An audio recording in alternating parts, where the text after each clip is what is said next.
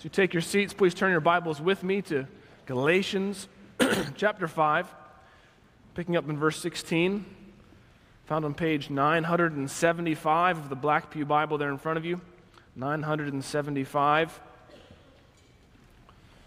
As we come to verse 16 of Galatians 5, you ought to remember the context that Paul, the whole book so far, the whole letter, has been contending for the doctrine of justification by faith alone. False teachers had come into these Galatian churches saying that to, to, to be right with God, really, you needed more than just faith. You had to add faith to your works. So we come to chapter 5 and verse 13. Paul is at that point where he's anticipating their rebuttal yet again. Paul, uh, he knows they're going to say antinomian, antinomian. They're going to call him names. They'll say, once you take away the motivation of earning their salvation, you only have a licentious, lazy, loafing, lawless people. Why work towards righteousness, sacrifice for the kingdom? Why study hard for the grade when it's already been given in Christ Jesus on our behalf? People will not live for God if it is by grace. And, and to answer this charge, Paul so far has basically said, love. Love would cast out license. And so the last two sermons we've been studying together, we've said that um, we, have tried to explain why Paul points to love. In love, we find true freedom, the freedom for which we are designed. We are uh, then changed from a, an, N shaped universe to a U shaped universe. So we can love God for his own self rather than the gifts he might give us. And because of the opposite, as we found in verse 15, the biting and devouring, consuming one another, that is the opposite of a self giving love, rather, a self satisfying consumption. And as we turn to verse 16, I think that, that first question is still in view. Why does the Christian continue to labor, work when they already have the goodness of grace? And there's a second question on top of that, I think, also. It's a question that ought to come naturally out of verse 14. If this new law, the summation of the law is love your neighbor as yourself, that is a, a weighty law. Indeed, it's an impossible law to keep to use all the same ingenuity and effort and care and concern that you provide for your own needs and the needs of your family to do that for your neighbors and even your enemies. The law of love, as Jesus fulfilled it, laying his whole life down, that's, that's too much. That's an impossible standard. How might someone be able to keep that law? So you see, there's two questions. Why do Christians still work when they've been given grace? And how could Christians ever begin to fulfill that law? Those are the text, the questions think, rising out of the text that Paul is anticipating as we come to verse 16 through 18. So let's read our text, Galatians 5 and verse 16. but I say, walk by the Spirit, and you will not gratify the desires of the flesh. The desires of the flesh are against the spirit, the desires of the spirit are against the flesh, for these are opposed to each other to keep you from doing the things you want to do. But if you are led by the Spirit, you are not under the law. In the face of the question, why work when it's all grace? And in the face of the question, how work? How can I keep that law? Paul says, verse 16, but I say, walk by the Spirit.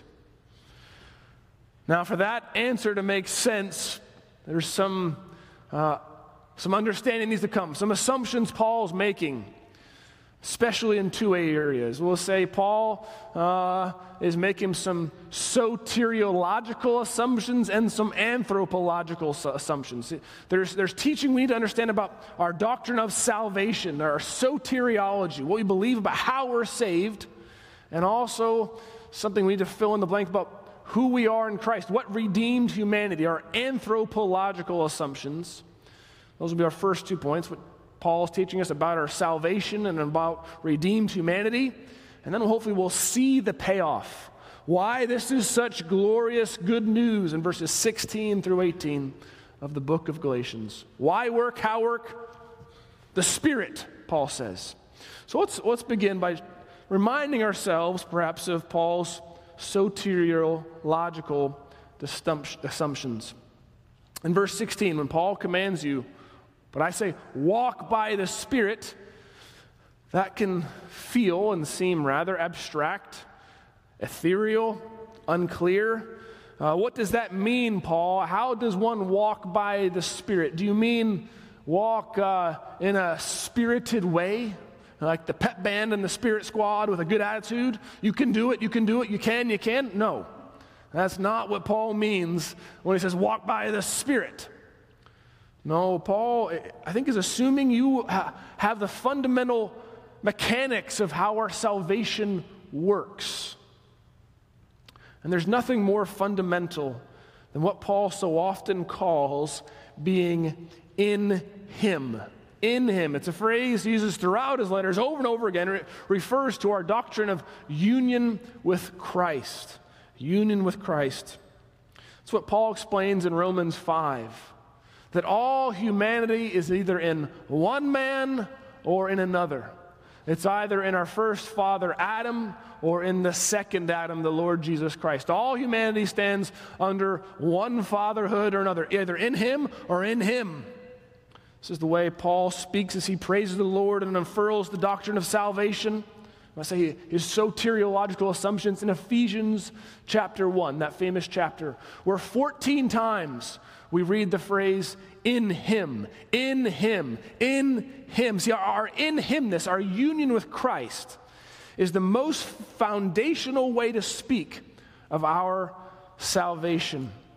As Paul says to Timothy, in Him the promises of God have their yes and amen. Or as he says in 1 Corinthians 1:30, he explains, "You are in Christ Jesus, in Him who became to us wisdom from God, righteousness, sanctification, and redemption.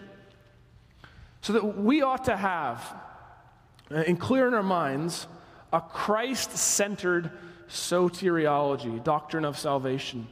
It is in His life, His death, His resurrection, His righteousness, His goodness, His redemption, His grace that is given to us that we have salvation at all. And the question that ought to follow is how? How? Well, of course, as Paul has been arguing from the start of the letter, we might say, How are we saved? Well, we're saved by faith. Faith alone. We might say that faith is the instrumental means of our justification. And yet, to, to look deeper, where did that faith come from? Was that something we drummed up from within, something that I had that my neighbor didn't? No, what do we believe about faith? No, we say that even our faith is a gift. Ephesians 2 8 and 9. Our faith comes, we might say, by the power of the Holy Spirit. We might say that faith and the Holy Spirit are two sides of the same coin, two distinct and inseparable instrumental means of our salvation of our union with Christ. Paul assumes that you know how we get what Jesus did long ago and far away communicated to us. If, if Jesus is the, the water tower of our salvation, and in Him are all the benefits of God, all the goodness, all the grace, all the righteousness, how does it come from Jesus to me? From Jesus to you? Say by the instrumental means of faith and the power of the Holy Spirit.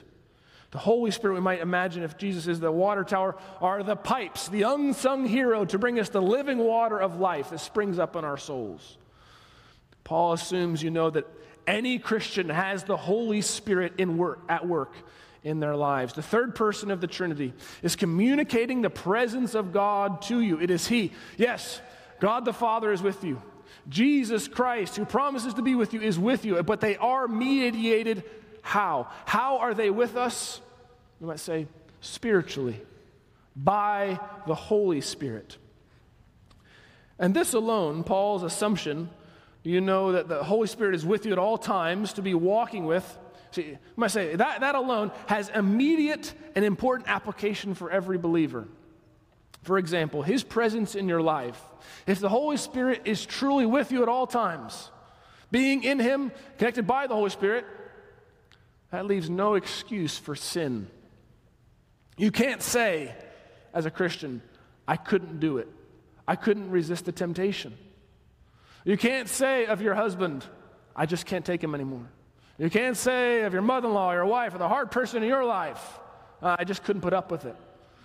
You can't say, uh, I, I, couldn't, I couldn't say no. Why? Well, fundamentally, being a Christian means that the power of God is mediated to you by the Holy Spirit. Any sin we commit as Christians, we are fully responsible for. Paul explains in 1 Corinthians 10 that he provides a way out. He provides a means of standing up under temptation. That means, we know, is the instrumental means of the Holy Spirit. The presence and power of God with us by so the Spirit. So that when Paul says, walk by the Spirit, because the Holy Spirit Paul says, walk by the Spirit because the Holy Spirit is a fundamental part of what it means to be a Christian in Christ, saved. And moreover, when he says walk, that is an imperative because you have agency, you have a responsibility in your fight against indwelling sin. Of course, we're not all of a sudden made perfect in this life. We are not all of a sudden uh, delivered from sin, nor are we off the hook as if believing in Christ and being justified, we um, you know, have been given the immunization against any other sin counting against us, or as if our sin no longer mattered. It's uh, often a, a misunderstanding, perhaps, that to be justified by faith alone is the only way of speaking about our salvation. This can be a common misunderstanding mistake to equate the entirety of the concept of salvation with the understanding of justification. No, even as we read this evening in our, our affirmation of faith, there are many benefits that flow from Christ to us by the power of the Holy Spirit. Being in Him, many distinct inseparable and simultaneous benefits come to us. That's an important concept in itself, the, the DIS of our salvation. The benefits come are distinct, that there's one, there's particularity in each one. They're inseparable, they all come together, and they're simultaneous. That is, the hour you first believe, they flow to you. We might think, okay, well, what happens to you when you are saved? When by faith and the power of the Holy Spirit, you are united with Christ, the, the head of our salvation. Well, you might not feel any different, or look any different, or smell any different, or even immediately be acting any different. And yet, spiritually, truly, we would say you are born again. The benefit of regeneration flows to you by the Holy Spirit. Your heart of stone is taken out, your heart of flesh is replaced. Ezekiel 37, the valley of dry bones, happens to you spiritually. You might say, simultaneously, distinctly, inseparably, at the same moment.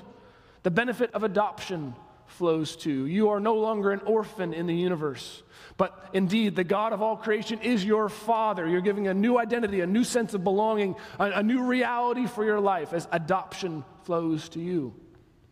Distinctly, inseparably, simultaneously, the benefit of election flows to you. It is revealed that indeed, from before the foundation of the world, you've been chosen by God, not based upon your good works, but upon His mere good pleasure.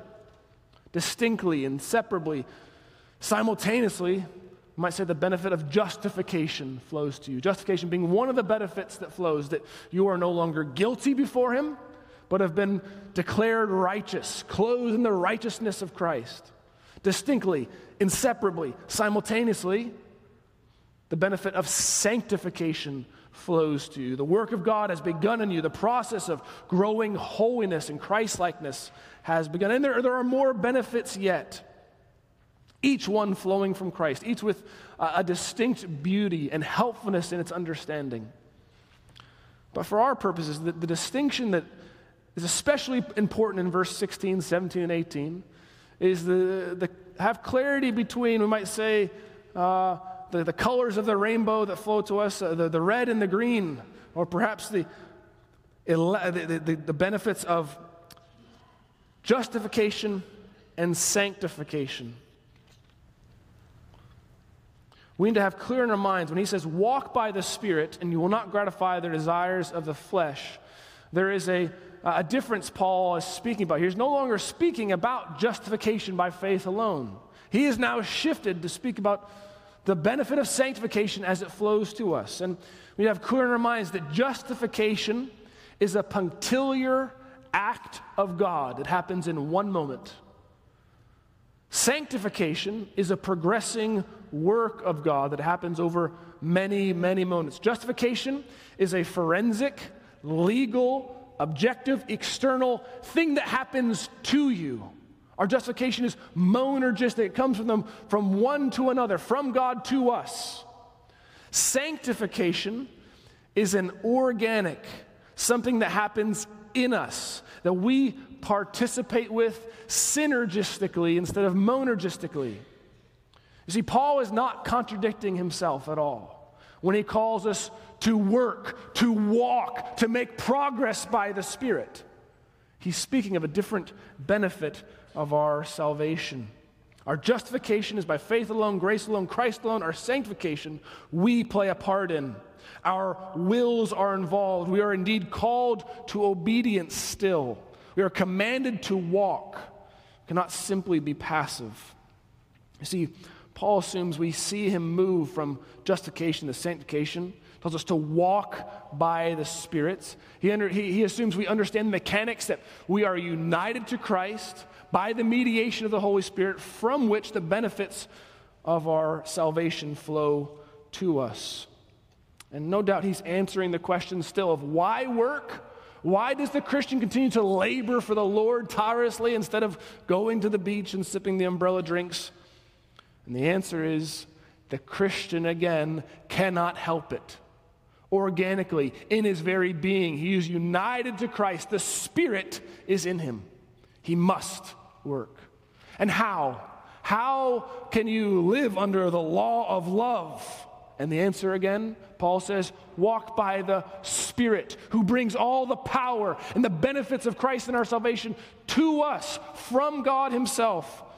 The second person in the Trinity communicated to us by the third person of the Trinity. This brings us from our first point, our, our soteriological, our salvation assumptions, to our doctrine of man assumptions. Part of why the work of the Christian must go on, part of how the work of the Christian is to be done, is rooted in what Paul assumes about redeemed humanity.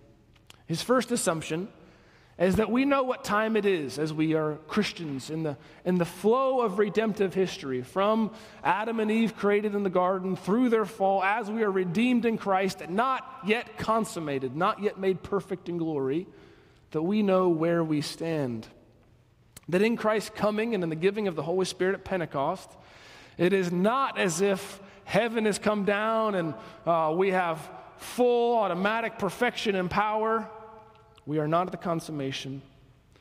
Indeed, those sects of Christianity that have promoted a doctrine of perfectionism in this life are deeply naive as they should be reading Galatians 5 16 and following. No, we are an in between people. We are an already but not yet people. The promises of God have come true for us, and yet also they are not yet. They are will fully come true. Those in Christ, you might say, have been justified, are being sanctified, and will be glorified. We, as Martin Luther famously observes, are simul justus et peccator, simultaneously just made righteous and sinful. That is, as Paul explains in verse 16 walk by the Spirit, will not gratify the desires of the flesh. Verse 17, for the desires of the flesh are against the spirit, the desires of the spirit are against the flesh. For those are opposed to each other to keep you from doing the things you want to do. Now, the Christian uh, that we should worry about, or the Christian we should not worry about perhaps, is the one who's struggling with their sin. one who's at at odds with their flesh, one who is um, uh, doing spiritual battle. The Christian to worry about is perhaps the one who's contented, who knows they've arrived at some level. No, um, the normal Christian life, as Paul shows us here, is one of struggle. We are not yet home, we are an in between people. The one who is not fighting the lusts, who is seeking to tame the tongue or purify the heart. The Christian life is one of struggle, we might say, occasionally externally with persecution, but always internally a struggle against the flesh as it stands opposed to the Spirit. Paul describes it in Romans 7, verse 21 following. He says, I find this law at work. Although I want to do good, evil is right there with me. For in my inner being, I delight in God's law, but I see another law at work in me, waging war against the law of my mind, making me a prisoner of the law of sin at work within me. Or in 1 Corinthians 9, he uses the illustration of the athlete struggling against his own flesh, pummeling his own body to bring it into submission. This is indeed the day in and day out life of the believer. They are at work against the flesh, empowered by the Spirit. If they believe, the Holy Spirit is making it possible and uniting them to Christ, from whom flows not only a righteousness that is imputed to us in our justification, but also a grace that enables and enlivens us, as we'll see, to bear fruit, the fruit of the Spirit in our lives.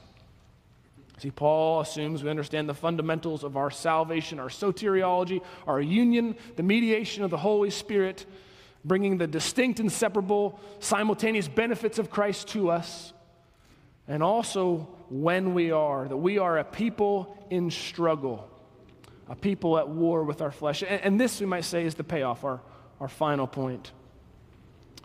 The Judaizers who were attacking Paul, who were asking, What will motivate the people to do good works? What will motivate you to follow Christ even though your salvation and heaven is assured? We can say with clarity that the Judaizers did not understand the gospel.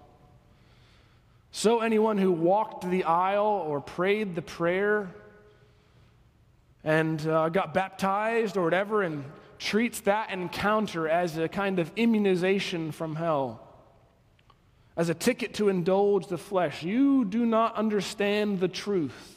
You do not understand the gospel. No, you see, Paul says, the Spirit, the Spirit the work of Christ in our salvation goes far deeper than just knowing at some level about the reality of our justification.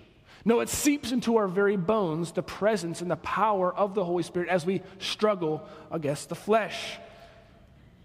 Our sanctification by the power of the Holy Spirit seeps down organically into our souls, gives us a new heart, new desires, a hatred of sin, a love of holiness. No true Christian truly wants to indulge the flesh. Certainly, there is weakness and temptation, but a true Christian, because of the presence of the Holy Spirit, truly wants righteousness, holiness, purity of conscience. That's a reality Paul assumes as well. That the struggle he describes of wanting to do right is actually there. There is something mystical, something mysterious, not just something logical that happens in our salvation. There is a spiritual reality, uh, something that isn't just something to be understood, but something experienced within. So Paul speaks about when he talks about the, the Spirit at work in us. The true Christian, you see, can't help but work, struggle, train the body away from sin. And the how question how do we stand up under the high calling Jesus gives us to love our neighbors as ourselves, the least of these, and even our enemies? Who can bear that burden? No one. But verse 18, but he says, If you are led by the Spirit, you are not under the law. That's Paul's key point. You're not under the law. That's the thing he's been repeating over and over and over again. Why? Uh, I, think, I think the imagery he uses is helpful. You're no longer under the law, it's no longer something weighing down upon you. No, as the commentators mentioned, it's, it's rather a law that's not, uh, that you're not under, but actually is under you. It's no longer above us, weighing us down, but under us, you might say, a, a pathway forward. The third use of the law. How the Christian is to thus then live in the law of love, for which we were designed, changed unto, set forward in, becomes a great joy rather than a burden. It becomes a, a race I am happy to run, a hike I am happy to climb, a road forward in life I am happy to drive. It's, it's the freedom of the open road and every Christian is given a Ferrari. We have the power of the Holy Spirit turning in our souls, enjoying the goodness of God's grace, and living in the freedom of the law of love. See, the law becomes a pleasure you are not set free from, but free unto. There becomes a, a river of life flowing out of you. We begin to sing Psalm 119, even as we sang, sang it this morning in hymn 148 of a delight upon law, something we meditate upon day and night. It becomes the very light of our life, the thing we enjoy and can't wait to study and grow more into when the Holy Spirit is at work in us. Now, the better question for the Christian is not why work or how work, but how not work. How would that be possible with the Holy Spirit, who in verse 18 says, we are lead, is leading us. If, but if you are led by the Spirit, the hymn writer puts it so well. Oh, he leadeth me, oh blessed thought. Oh, words with heavenly comfort fraught. Whate'er I do, where'er I be, still tis God's hand that leadeth me. Galatians 5 16 to 18 ought to be a deep encouragement to any Christian struggling in their sin perhaps feeling like they're in a losing battle against their lusts or their anger or their hunger. Such is the normal Christian life. The struggle is actually a sign of life within you. A lack of struggle ought to give us pause. Woe to those who have no struggle against their sin. Paul says, walk by the Spirit. And the difference of walking by the Spirit or not by the Spirit. Um, we might say walking by the Spirit for the Christian as opposed to the Judaizer who walked by the law. It's the, the same as perhaps um, the sign on the freeway that says 55 miles an hour and the policeman who's there to observe you. It's the same as, um, you know, at, at, at ball practice where, you know, you should always give your best effort and practice hard or not be going through the motions versus how you might practice when, when dad shows up to watch practice one day and the effort, extra effort you might put in to, to please him. Or, or even my children, when, when the grandparents show up, all of a sudden the piano practicing gets much better. They are pleased to show their grandparents all the progress they're making.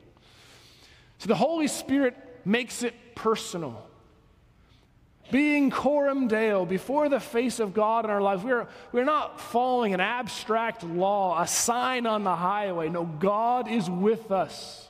He's communicated to us by His Spirit. We walk with Him, we're led by Him. He is our shepherd, our loving Father who carries us along, to whom we give great delight as we walk by the law of love. You see, in our union with Christ, mediated by the Holy Spirit, having cleared the distinct benefits that flow to us. In the struggle, why do we work? How do we work? Because we can't help it. The Holy Spirit is a part of our salvation, always with us, showing us the way as we pray together. Our Father in heaven, may the Spirit be ever active in our lives and present in our lives. We thank you that. He is. That we are not alone, that it's not by our white knuckled effort that we might grow in our sanctification, but that we are led, carried by the third person of the Trinity, mediating your presence to us. Father, may we be empowered with the joyful law of love to walk before you all the days of our lives. We pray in Jesus' name. Amen.